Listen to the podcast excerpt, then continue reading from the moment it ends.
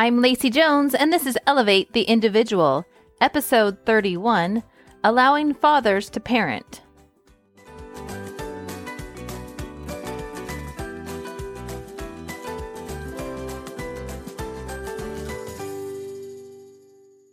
I am going to be walking the line a bit with this episode.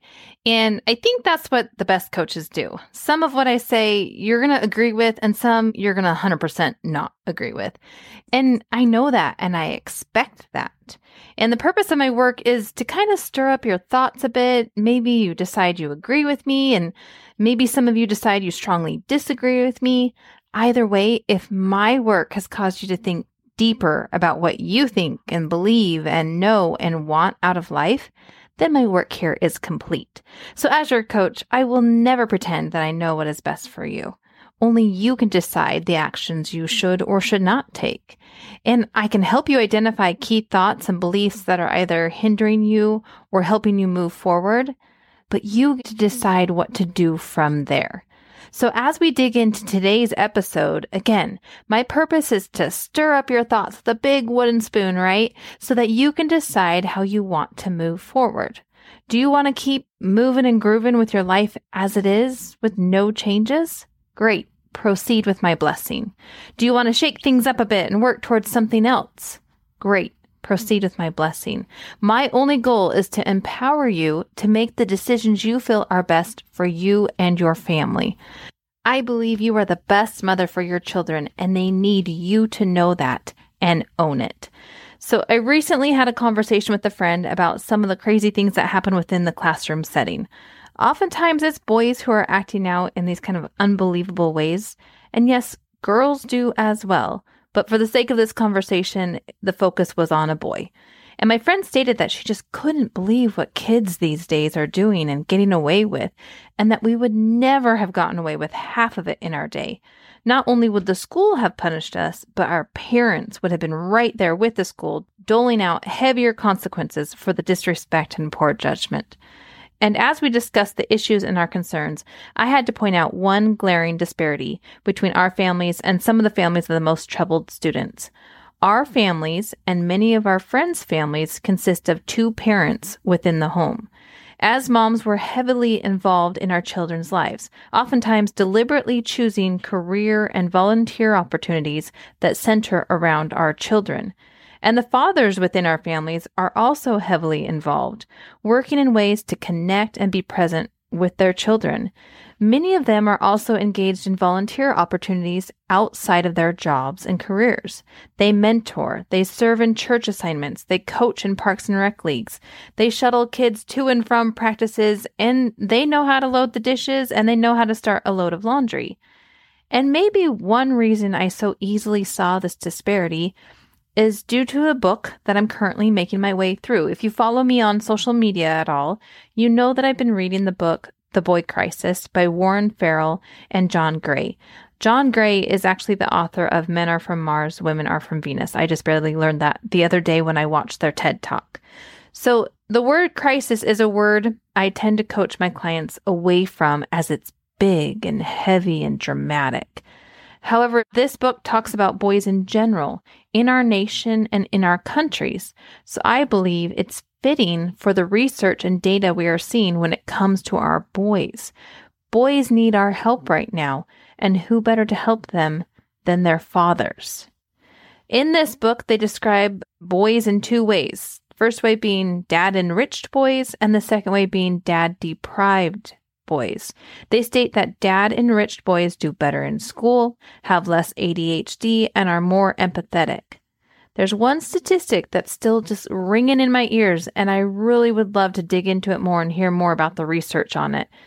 The authors state that 26 out of 27 mass school shooters have been dad deprived boys.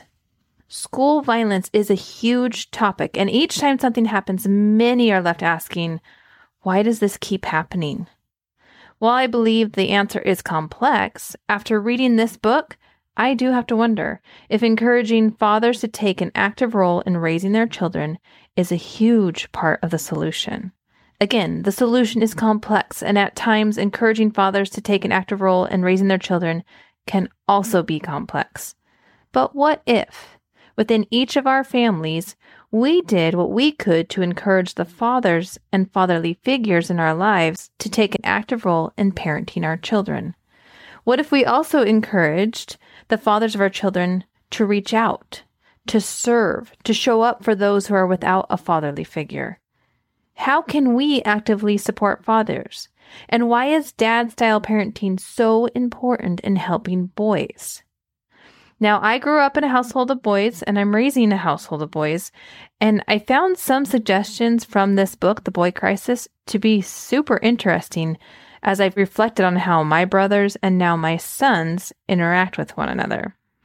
The authors state that roughhousing helps children distinguish between assertive and aggressive behavior and when each style is socially appropriate or inappropriate.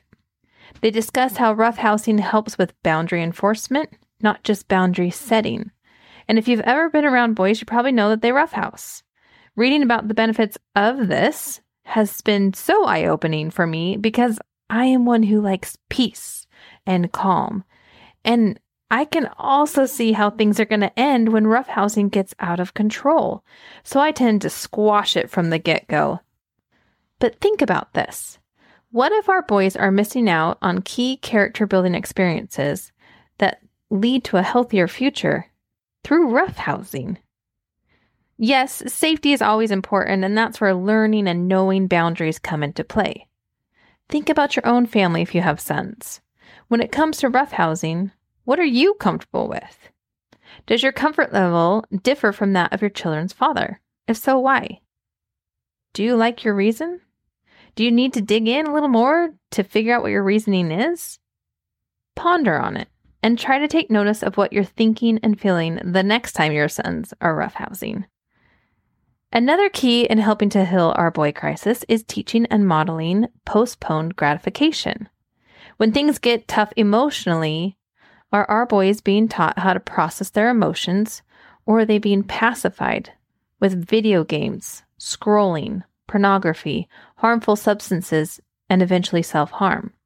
Is there anything standing in the way of teaching your sons and the boys in your life how to process their emotions? How are you contributing to the emotional health of boys in general? That's a big question, and I want you to ponder on it, and we'll come back to it towards the end of this episode. Okay, now, one other surprisingly simple tool the author suggested was the importance of family dinner.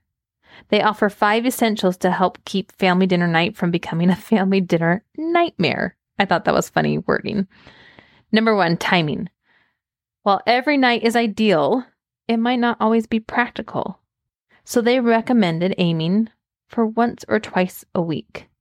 And that family dinner should be about one hour to 90 minutes long. Now, again, if this sounds tricky, consider why it sounds tricky and what you can do personally to facilitate it. Do you need to clean up any of your other thoughts about family dinner to prevent it from derailing? Expectation number two no electronics or TV while at the table. This is time to plug in as a family. And number three, have a moderator and a range of discussion topics.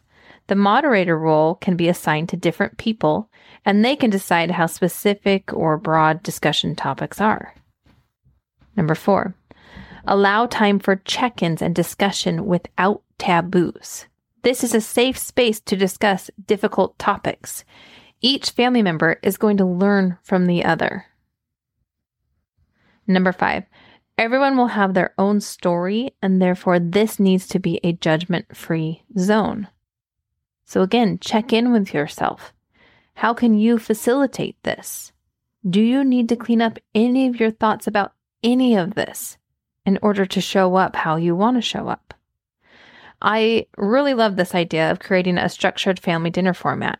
And I also see how it might not be possible each night with all the different logistics of each family running, you know, in different directions throughout the night. Because of this, I also picture some of these conversations taking place in the car as you're shuttling kids off to sports and appointments and music lessons. While creating the space for these conversations, it's also important to let the fathers of our children know that we need their distinct parenting style to balance our own. And if you have strong feelings against that, I challenge you to dig into your thoughts and, and opinions to determine why. Are you coming from a place of fear or confidence? Again, this will be something that you will need to determine. I can facilitate as you dig into your thoughts and beliefs about dad involvement if necessary. But it's important and it's valuable work, and I challenge you to make the effort. I believe the family unit is the most valuable unit within society. I also believe our education system plays a valuable role in shaping our future, and schools can support the need for fatherly involvement as well. The authors that we've been talking about, they recommend the following ways of doing this. So for schools, they can actively recruit male teachers. And I would add male substitute teachers. As I was subbing this past week, I noticed the father of one of our students had just started subbing. I think it was his first day, and this was huge.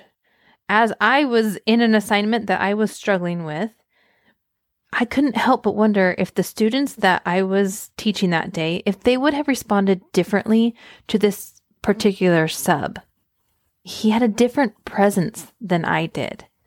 And I think he would have been a huge asset in that classroom that day. So I believe that fathers are an asset to our school family as well as our personal families.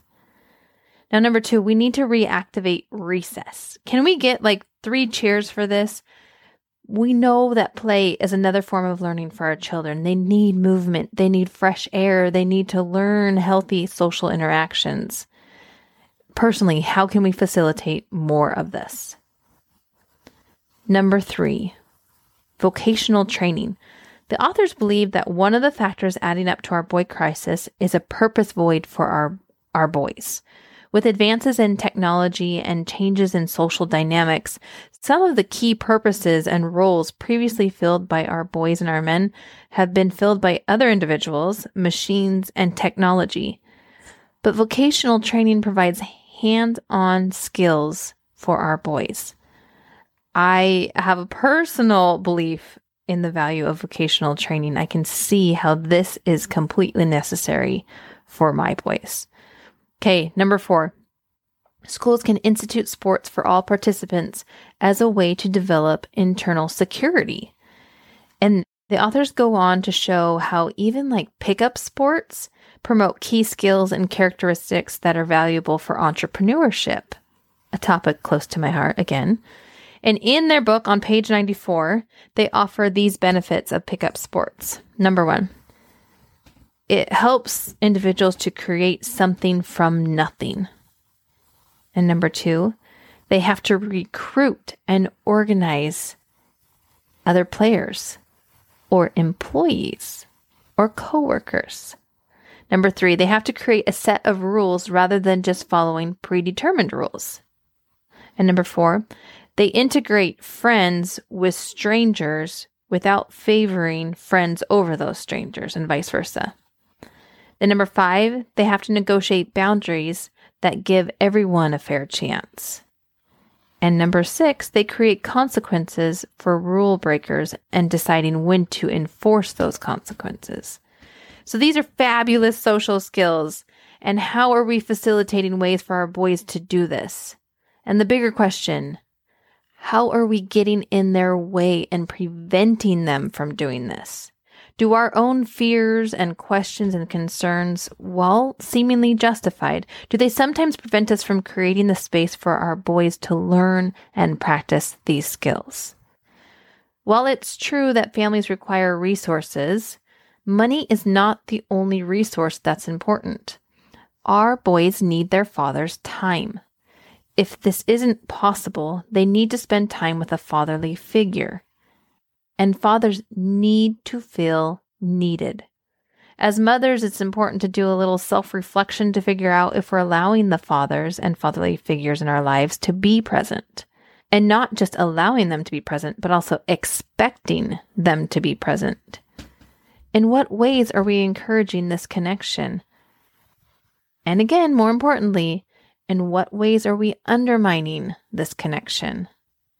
This is where coaching can really come to play. So, either self coaching or working with a coach, such as myself. we can ask a few self reflection questions to determine our own level of support that we offer our husbands and the other fatherly figures in the lives of our children.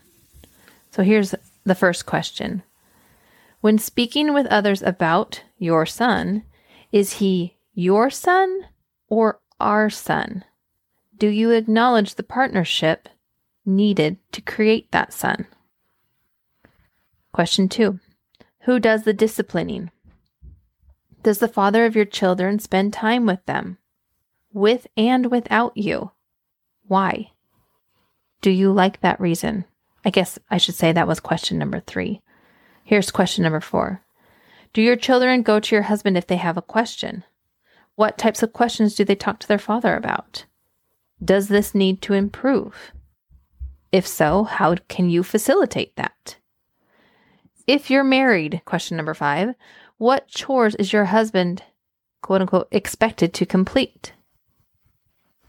Number six, do you wish he would help out around the house more? Why or why not? Number seven, if your husband cleans something, is it clean or do you feel the need to do the work so that you know it's done correctly? Can you let it be? Number eight, Along those same lines, if your husband or even your son loads the dishwasher and it's different than how you would do it, do you reload the dishes or do you let it ride?